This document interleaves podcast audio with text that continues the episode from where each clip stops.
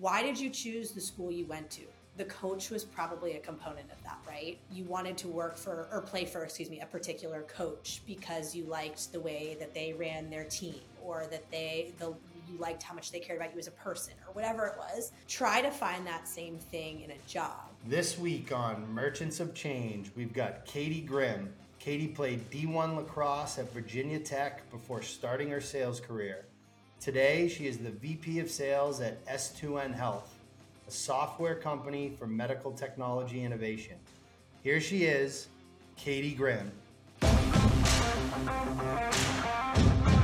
I'm JR Butler, co founder and CEO of the Shift Group, and you're listening to Merchants of Change. This is a podcast about transferring the skills and behaviors we acquire as athletes and military veterans into becoming a professional salesperson. Each week, we'll introduce you to a top performer who will help us understand how they became professional merchants of change. What's up, kid? Today on the show, we've got Katie Grimm. Katie, thank you so much for joining. Yeah, thank you for having me.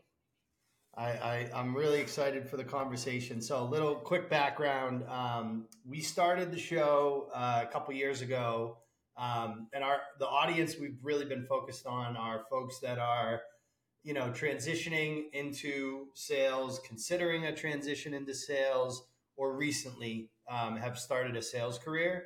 And we've all our guests are former athletes or or people who served in the military that have kind of gone on and, and had success uh, in their own sales career after their transition. And and it'll obviously aligns pretty clearly with with Shift Group's mission. Uh, we help former elite athletes and, and military veterans uh, become sales pros. So the way we like to kind of structure the conversation, we, we talk a little bit about your your sports career, talk about your own transition, and then we we get into um, we get into some some nuggets for you know the audience that that wants to learn some tips and tricks and strategies around sales. So that that's kind of the plan. Does that work for you? Yeah, let's do it. All right, awesome, awesome. Um, so I believe you you are a lacrosse player, um, and I, would love to ask a very broad question because uh, it's a it's a thought provoking question. What do you if I were to just say, hey, tell me your favorite memories from your lacrosse career? Where does your where does your mind drift off to? yeah, I mean, I think for me, it's my teammates. I'm still best friends with all my teammates that I um, played with in college, and so that's probably the best. I mean, I think if you had to put a on the field memory, um, I scored two goals in the first game I ever started in college, so like that was very exciting. Um, but I think long term memory is just is the the relationships you make in sports and stuff.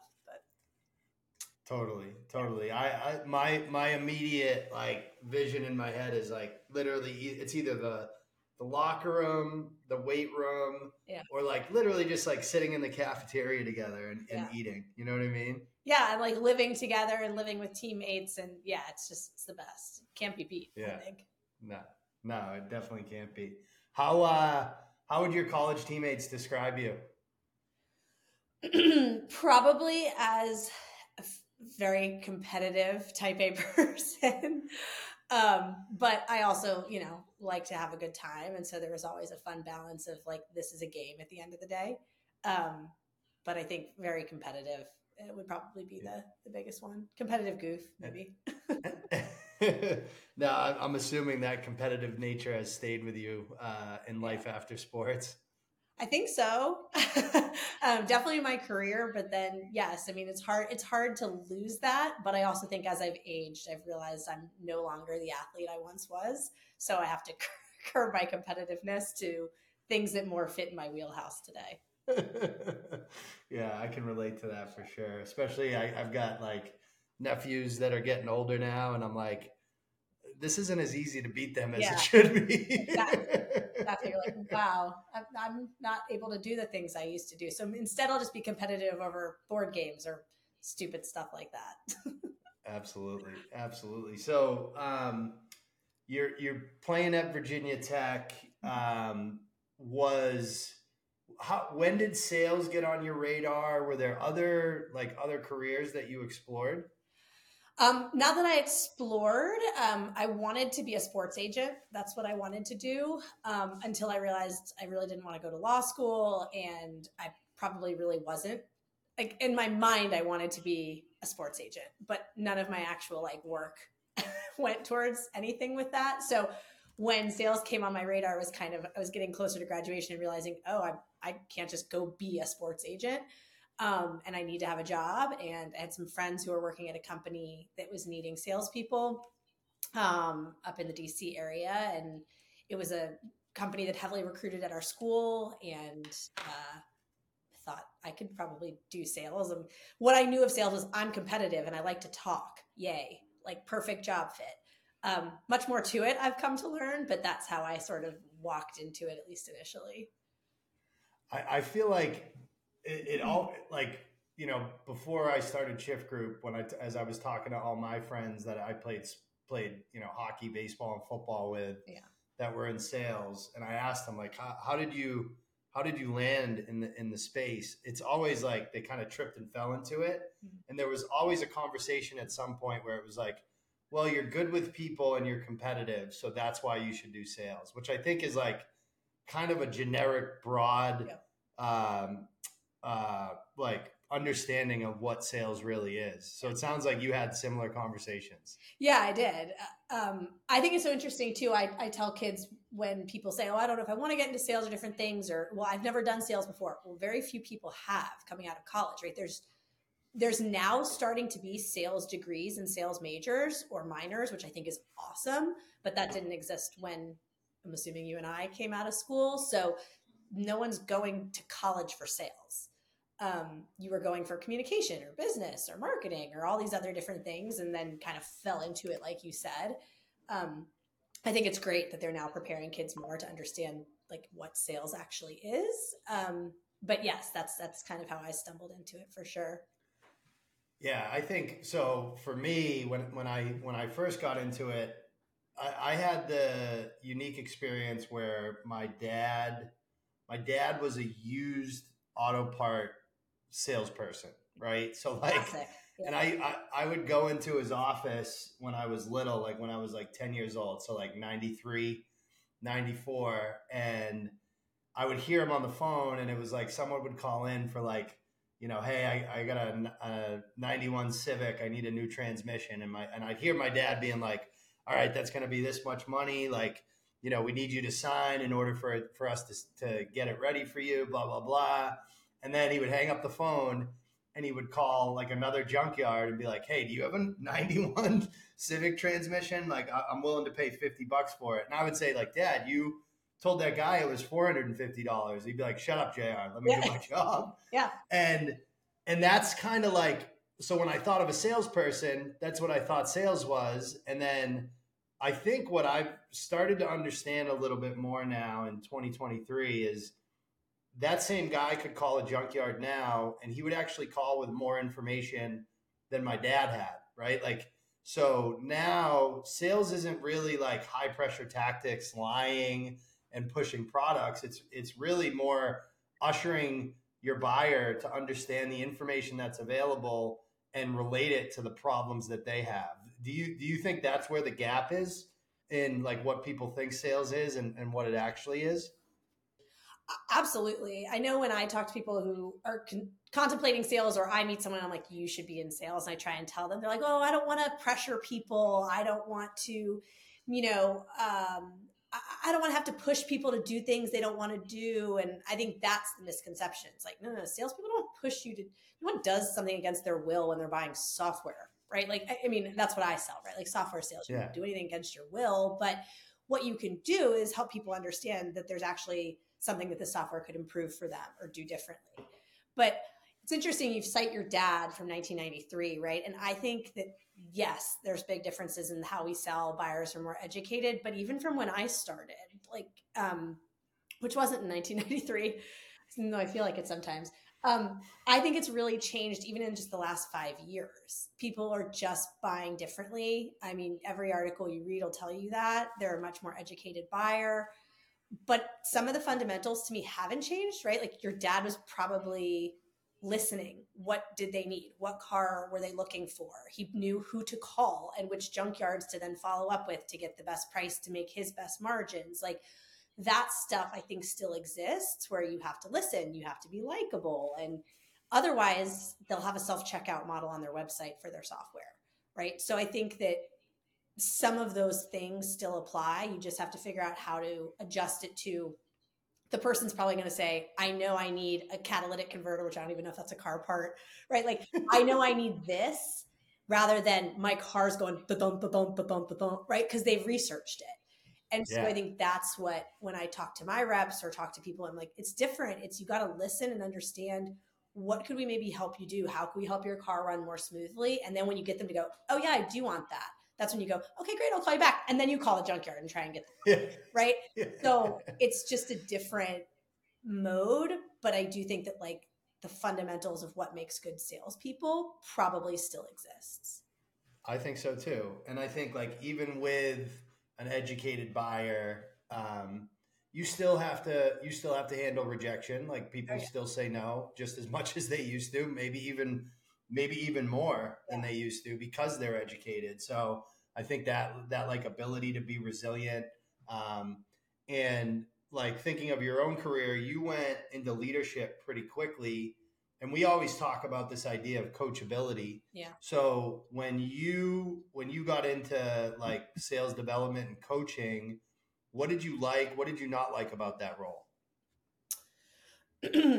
um, what I what I liked about it is that especially in sales just like in sports like if you get someone who's coachable and you give them the right tools you can see change really quickly and get, help someone win really quickly. That's fun to me.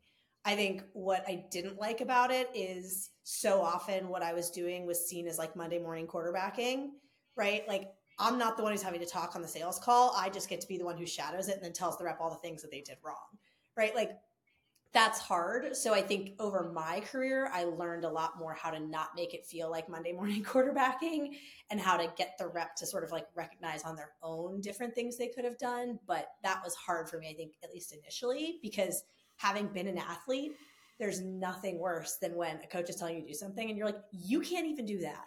Like, you know, like you don't know what you're you you're telling me to go do it, but you could never do it and that's really i think one of the things that i had to recognize is like i didn't like that as an athlete. I didn't like it as a salesperson. I need to make sure i don't coach that same way um, yeah. or manage that same way. Yeah i, I always um, I, my father was a, a high school hockey coach growing up and like so that like i think the coaching background in general helps as a sales leader like if, if you've been around coaches or you've coached yourself. Yeah. Um, I, I i'm curious to get your take. Do you think that somebody that isn't naturally coachable can become coachable? Um, yeah, I think so. I think it's harder. I mean, behavior, yeah. that's behavioral change, right? Behavior change is one of the hardest things to do. Um, so definitely when you're hiring, I feel like I look for people who it's it's not going to be that uphill battle because so often in sales you don't have the time um, but if I was a person who said, I'm not very coachable, but I want to be more coachable, I think absolutely they could. Um, yeah. Yeah. I, I, I think what you're in that situation, you're kind of looking for that self awareness because yeah. if you don't have the self awareness to realize that you don't take feedback well, then you're probably never going to learn how to take feedback well. Yeah, I would agree. I think transitioning from an athlete to a career in sales, though, like it sometimes forces people to be a little more coachable because in athletics, your physical abilities can cope or uh, mask maybe a lack of skill. Hello, that was me. Like I wasn't the Same. best. I was not the best skilled lacrosse player, but I could run and I was athletic, and so I leaned into that. But if someone was like, "Oh, this very finesse particular piece of lacrosse," like that was not my strength, and so I either had to recognize that and fix it or not be good. Um, and I think in in a career, you don't have a physical ability to fall back on. So you have to figure out a way to take feedback and say, okay, let me try this differently because you can't just go like run faster to a prospect's house. like that doesn't happen. Um, and so it's just, yeah, I have to find a different way to yeah flex that those muscles, I guess. Um, yeah. But I think it does challenge, especially athletes, to adjust their way of thinking because any competitive, if you had a physical competitive edge, that doesn't exist in the real world. And so yeah. you have to figure out how to take that competition and make it more about your brain. Totally, totally. What What is your strategy to figure out if a, a candidate is coachable? Like, what do you do? What are you doing in the interview process to figure that out? Yeah, I mean, I think you're asking them about feedback they've received. That's probably my go-to thing in interviews. Um, if they Yeah. can't think of something, then that's probably a red flag. Um, but also, I want to hear about like your challenges um, when I'm interviewing because if you're an athlete and you get to a certain level, maybe a poor assumption on my part, because you know what they say about assuming, like I just assume you're coachable to some degree. But I want to also hear that you had challenges in your athletic career, just you know, whether it's you got benched, like I want to hear your Michael Jordan story, right? I want to hear what you got cut from eighth grade AAU basketball. I still remember it, right? Like I wasn't good at basketball. I don't know why I thought I could play AAU basketball, but I got cut and that stuck with me. And then I wasn't going to get cut after that. So, like, I want to hear those stories because to me, that shows me the grit. And then the fact that you then worked through something probably means you can be coached yeah, or Yeah, multiple sports 100%. too. That's another one. I mean, I know you mentioned you played football, baseball, and hockey. Is that right? yeah, Yeah, like multiple sports to me, I think is a big one too, because you don't naturally be good at multiple sports. You have to listen to someone who tells you how to adjust your skills. Um, so to me, that's another really good indicator of coachability. Yeah. One of the uh, one of the tricks or strategies I would use with entry level people that didn't have the athletic background, but like checked checked a lot of the other boxes is we'd usually do like an assignment during the interview, like a cold call or a discovery call. Yeah. And then we'd purpose I'd purposely give them feedback like, hey, you need to do this better, you need to do more of this, you need to kind of change this this around a little bit, run it again and see if they actually took what I what I coached them on and instituted it. You know what I mean? Well, I think and you're hitting on something I think that's even further down like the skill set line, which is ability to apply feedback. That's right? a good point. There's a lot of people who are coachable and still can't apply it. Um, Yeah. So I think that's an even greater way to do it, um, to, to truly assess ability to apply feedback. Yeah, that's a good point. I think I was a coachable hockey player, but my ability to apply it was there was a little bit of a gap there. Same, same. Yeah, not hockey, but yeah. I think though that's another thing. I mean, not if if someone's looking for a job, I love nothing more than if you do a role play or a pitch or whatever, they come back and say, "I'd love feedback. Like, what could I have done differently there? Any suggestions on something I could change?" Because it shows that not only are they going to receive it when they get it, but they're seeking it out. They're seeking out improving themselves. Um, so even if it's a crock, like just ask the question. even if you Totally. fundamentally disagree with everything they tell you, ask the question Yeah. still. Hundred percent. Um, so you mentioned that you you you are like pushing people that you meet to sales. If like a senior from Virginia Tech called you, um, and they were like, "Hey, I'm thinking about sales," what would you? What would you? How did? What does that conversation typically look like for you? Yeah, I think it's understanding why. Like what what about sales appeals to you? What are you interested in? I also think there's a lot of flavors of sales. And so it's Yeah. what do you like? What are what things are important to you? Um you know, what kind of work-life balance do you want? What are your career goals and aspirations? Understanding those things. And I was lucky enough to have parents that were willing to kind of do that reflection with me coming out of college and like, what are you trying to do? What do you want? What are you good at today? What are you maybe things that you need to work on um, to help me figure out what career in sales was right? Um, I needed to be in an office. I needed to be in a group setting. I needed an entry level job. Like those were all things that I figured out for myself were important. Um, I wanted a really good work life balance. I wanted to turn off at five o'clock and walk out because I had a lot socially going on that I wanted to be doing and traveling and long distance relationships and things like that. And so that was important to me. But I had friends who went into medical device sales because they wanted money. They wanted money yesterday. And so that was a really good way for them to do to do that, but they were constantly on the road. They were traveling. They were working 24 hours a day, right? They were on call. And I didn't want prospects having my cell phone number, right? Like that was just for me. I didn't want that. They, that was, they lived, they were texting their prospects constantly or their doctors. So to me, that was a long way of saying, like, I would ask the person, what are you looking for? What, you know, do you want to make a lot of money really fast? Do you want career growth super quick? Do you want a good support onboarding? Do you want to work in an office, right? Like all these things will tell you company size, type of industry, um, what to look for when you're looking for jobs, like all of that. So it's not really a piece of advice so much as what do you want? And it doesn't have to be like, I want to work in this job. It's like, what's right. important to you as a person? What do you like doing? Yeah. And figuring out what role then fits to that. Yeah. Yeah. It's, it, the, the, I agree with you, by the way, a thousand percent. The hard part about doing that, and I'm sure you can put yourself back in your 22 year old, 23 year old shoes, yeah. like, there, there is like a, a pretty decent gap on like your self awareness at that point, yeah. which we've we've tried to institute like some self discovery exercises into our process because I do think it, it all starts there, right? People always ask, JR, what's better, a big company or a small company, remote or in office? That one I, I kind of have a, a, much stronger feeling yeah. about. Yeah. Um, or, you know, med device or tech. And I'm like, neither one is better or worse. Um, it's up to it's it's really based on the person you are and what you value. Like you like you said, you hit the nail on the head.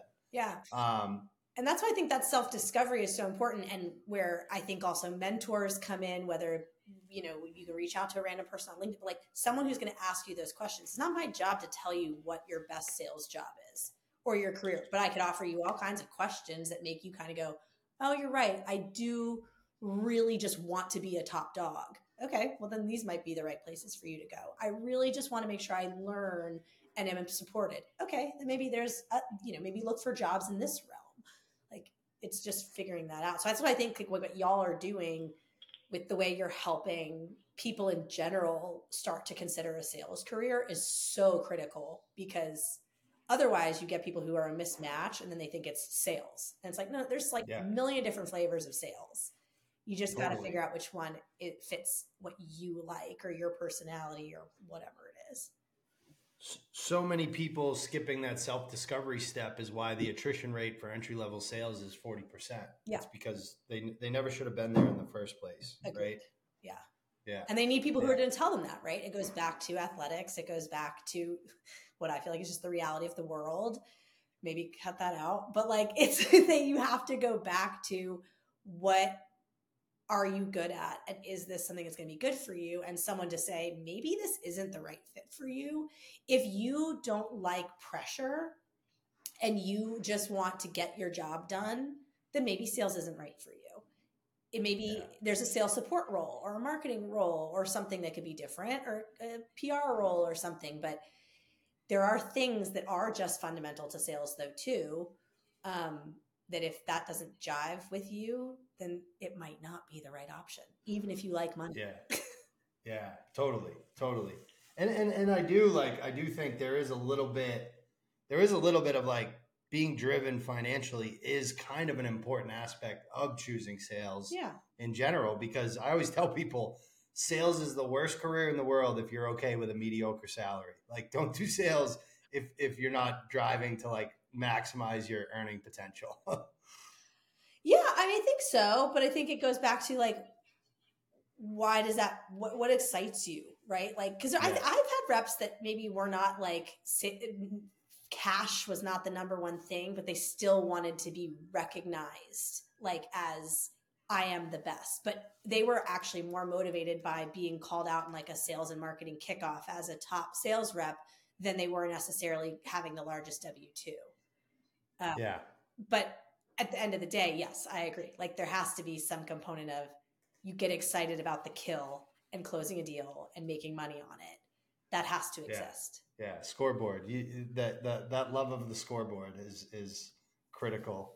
Um, what are you advising these? What would you advise a senior on like the characteristics of like a good first company? Like beyond like obviously they understand their values and you know choose the right the right industry, the right type of you know company setup. But like, what are what are some of the characteristics outside of those like tactical things that a company that like that first role has in it? You think? Yeah, I, I, I understand you and I are on the same wavelength of like I think being in an office for a first job, regardless of whether it's a sales job or anything else, I think is really important. But I also recognize that I'm old and like maybe people don't think that way anymore. So I'm you know, I wouldn't die on the sword for that one, but I do think it can make a really big difference in your ability to succeed in a first job. Um, I think additionally, I would look for, and I would recommend a senior look for what is the onboarding like? What is the support like? Right. So, again, I'll speak to athletes here, right? Why did you choose the school you went to? The coach was probably a component of that, right? Like, um, you wanted to work for or play for, excuse me, a particular coach because you liked the way that they ran their team or that they, the, you liked how much they cared about you as a person or whatever it was try to find that same thing in a job, right? Like, how does the interview process go? Do you like the hiring managers you're talking to? Are you liking the team of people? Um, it's the same, right? Your manager is essentially going to be your coach. You'll be lucky if you get a good one, but if you get a bad one, try and learn something from them, just like in sports. But like, look for that. And understanding that they're hiring people straight out of school i think is really important too so i was very very lucky like my first job out of college they had an entire onboarding university type concept that we were in for six or seven weeks and there was a class of us of 20 or so people we learned from each other we learned together we were immediately bonded as a group because of it and as much as it was annoying to sit in the classroom after you graduated college for six weeks like i think it was critical to learn some things that then allowed us to go and be effective quickly on the phones. I don't think I would have personally done well at an organization that day one was like, great, here's a phone, here's a list, start calling. I'd be like, what do I even say? So I would say that unless you have some experience selling Cutco knives or something in college and you've already done the sales thing, like I would say finding something that has a good onboarding process and good leaders that you could see as mentors or coaches would be important. Yeah, it's it's um, because if it, you know the way we advise the the kids that come through our program when they're looking at multiple companies on the leadership thing, it's like it's hard to know what a good leader looks like. So the the the like swing thought that I give uh, advice on is is it somebody that you admire that you want to emulate someday? Right. Um, that's like that's like a feeling that you can tell if you have or not and that's usually a pretty good indicator if this is going to be somebody that you can go work for yeah. for at least like 18 to 24 months in your first role yes i i agree completely like does the person put you at ease um and i think if look nerves is good pregame jitters is good it's okay but first of all don't don't go into sales if like every time picking up the phone or talking to someone gets you nervous you're to give yourself heartburn, right? Like, so I wouldn't do that. But do you feel at ease talking to that manager? It's okay to feel nervous because they, you know, hold your career in their future or in their hands, right? But you want to feel like you could talk to that person, um, that they make you feel comfortable. Like those would be the things I would be looking for. If you feel like the conversation's awkward or that they are just drilling you and don't care about you as a person, like maybe that's not for you. I don't know. We like that tough one. Yeah, that that's really good advice. Um, now, Austin mentioned that you, um, you know, we we talked a little bit about this. We talked about resiliency, and I think like part of part of signing up for a sales career is that you're going to fail a bunch, um, and I and I think you have some kind of thoughts and, and experiences around that, like expected failure that you're going you're going to get into. You want to talk about yeah. that a little bit? Yeah, sure. Yeah, I mean, I think no one wants to lose. I think if you, I, I, was asked in it in my first job interview. Actually, they said, "Do you do you prefer to, or would you rather win, or what is it?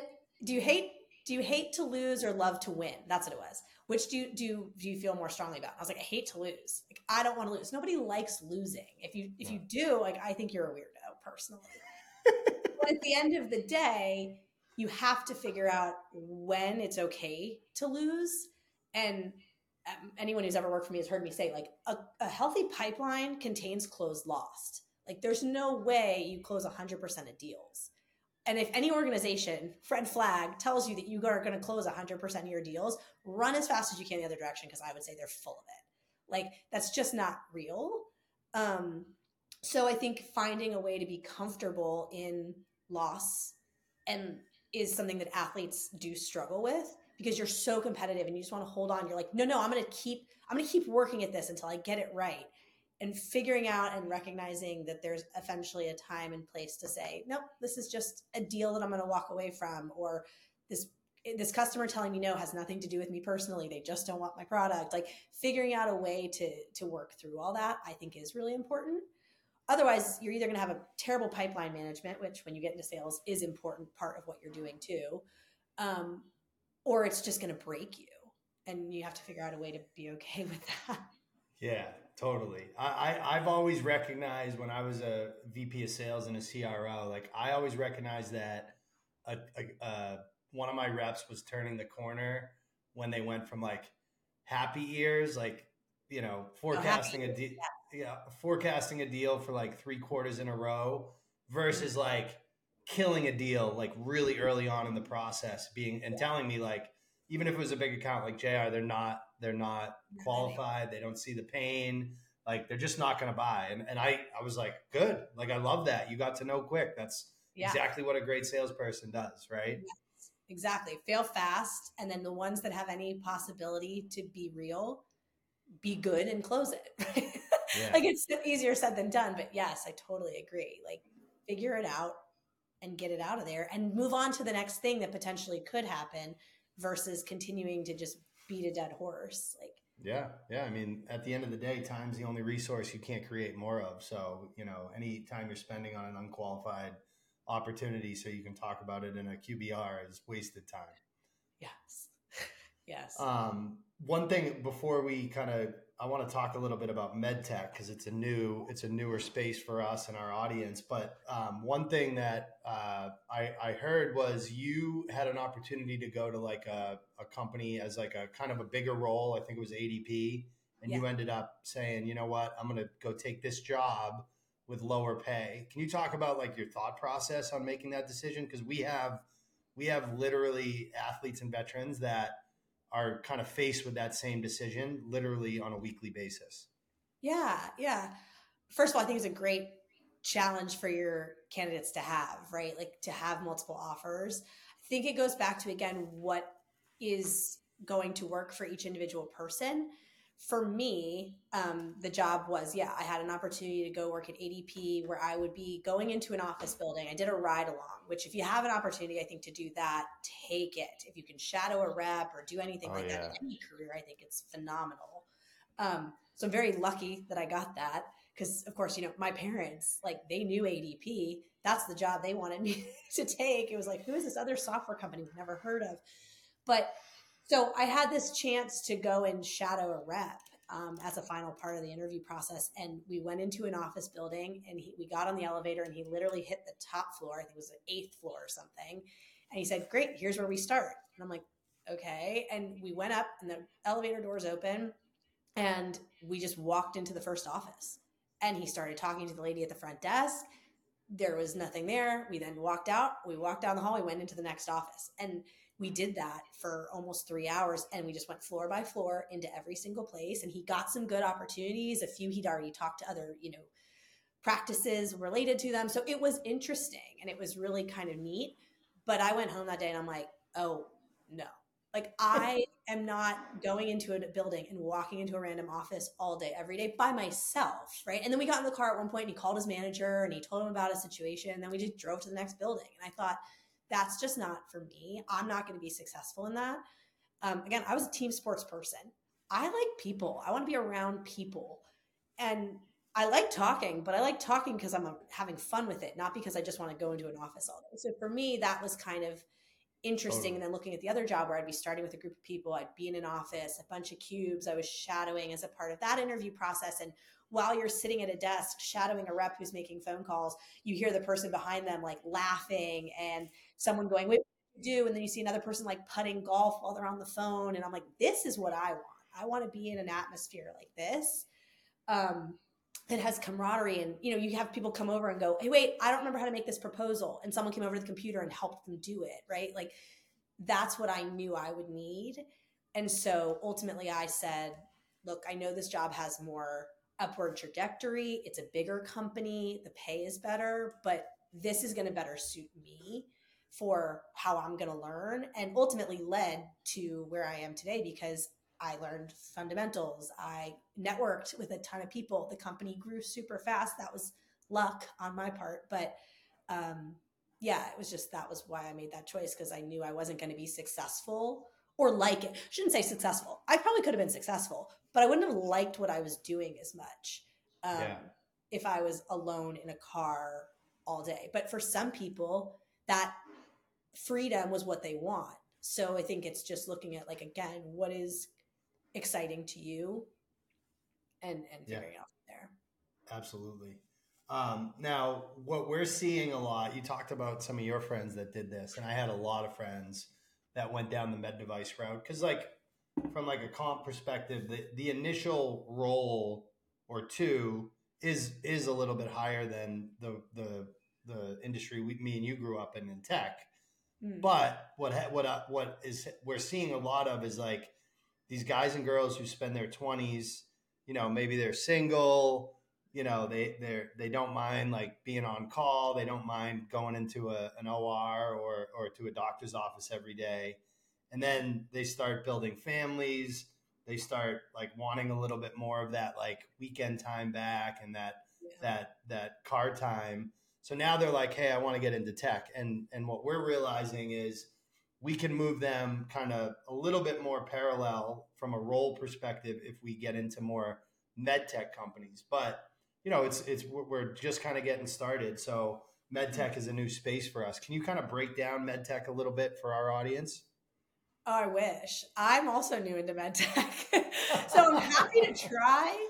Um, but I was just in general like software sales. The company I was with before was in compliance and regulatory space, so mm-hmm. highly regulated industries and things like that, which medtech is. But um, medtech is also new for me. Um, so you know, from what I've learned already, it's a really good space, and there's different avenues and different channels. Um, but I don't know that I would be the best person to probably speak to like all the different facets. Yeah yeah. Are, is your is your company now selling to hospitals or to uh, like medical medical device companies? Like who's your who's your buyer?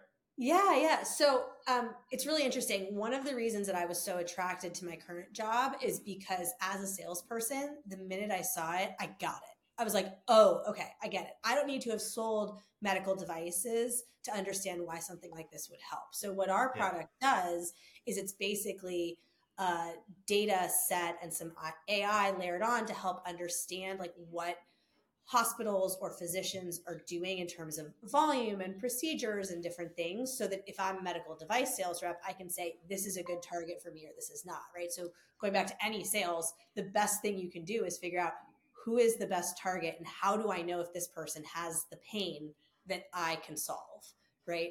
And so if a doctor is doing a certain volume of procedures, I'm probably likely to say, well, if they're doing that many, they'd probably be a good fit for my product. Or if they're doing this few, they'd probably be a good fit for our specific thing or whatever it is. So that's what attracted me to this role.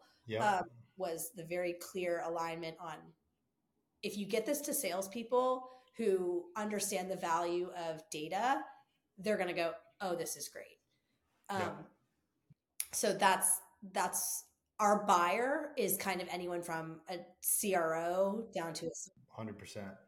So you're you're you're really you're really targeting um, like our, our, our customer. We, we work with Stryker and and we have, we're yeah. talking to Smith and Nephew. So you're talking you're targeting those types of companies.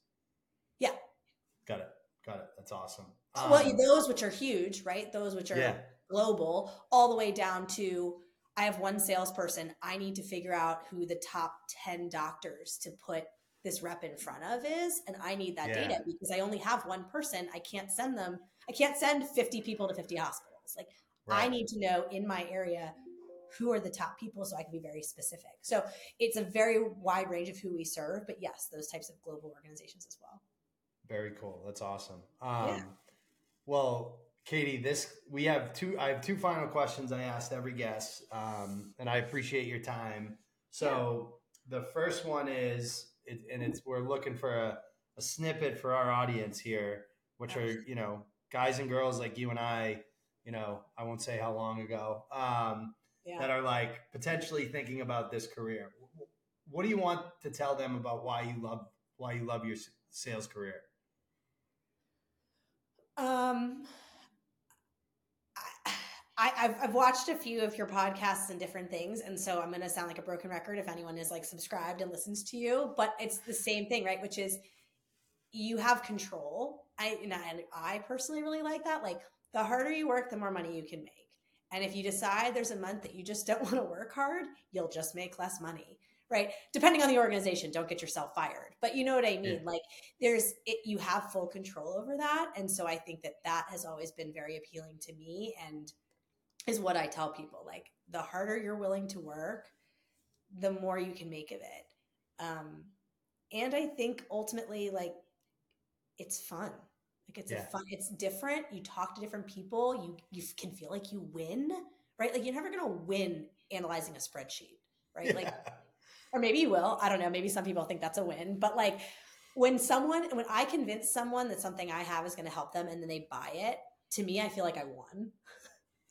so I don't know. That that to me is such an appealing part of sales.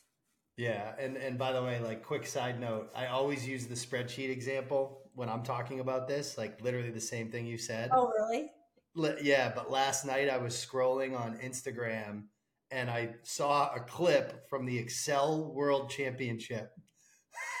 you have to you have to Google this. It is the craziest thing I've ever seen. It's like literally an these two guys are on a stage. There's two screens with Excels, and they're like doing like cell formatting and like all these things, and like people are cheering, and there's like a winner and a loser. So like I, I I have to take that out of my out of my analogies now because Seriously? somebody will call me on it. fascinating right? It's there's there's something for everyone. But I mean, I guess it's true, right? You get a good like you get a calculation right on a freaking you know spreadsheet. You're trying to analyze pipeline or something. You're like, yes. I think that's just. I thought that was just me because I'm terrible at Excel. But same, same. I'm, I'm the same. I was watching what these guys were doing. I'm like, this is wild. I, I feel like I'd be better at sales if I was better at Excel sometimes. uh, so, um, the final question, Katie, uh, that we ask every guest is people always ask me, you know, JR, why do you focus on athletes and veterans? And and the way I explain is like because athletes and veterans understand what it means to be dialed in, right? And and when I in my career, whenever I talked about like a really good salesperson or a really good sales leader, that's how I would describe them. I'd be like, oh, they're dialed in.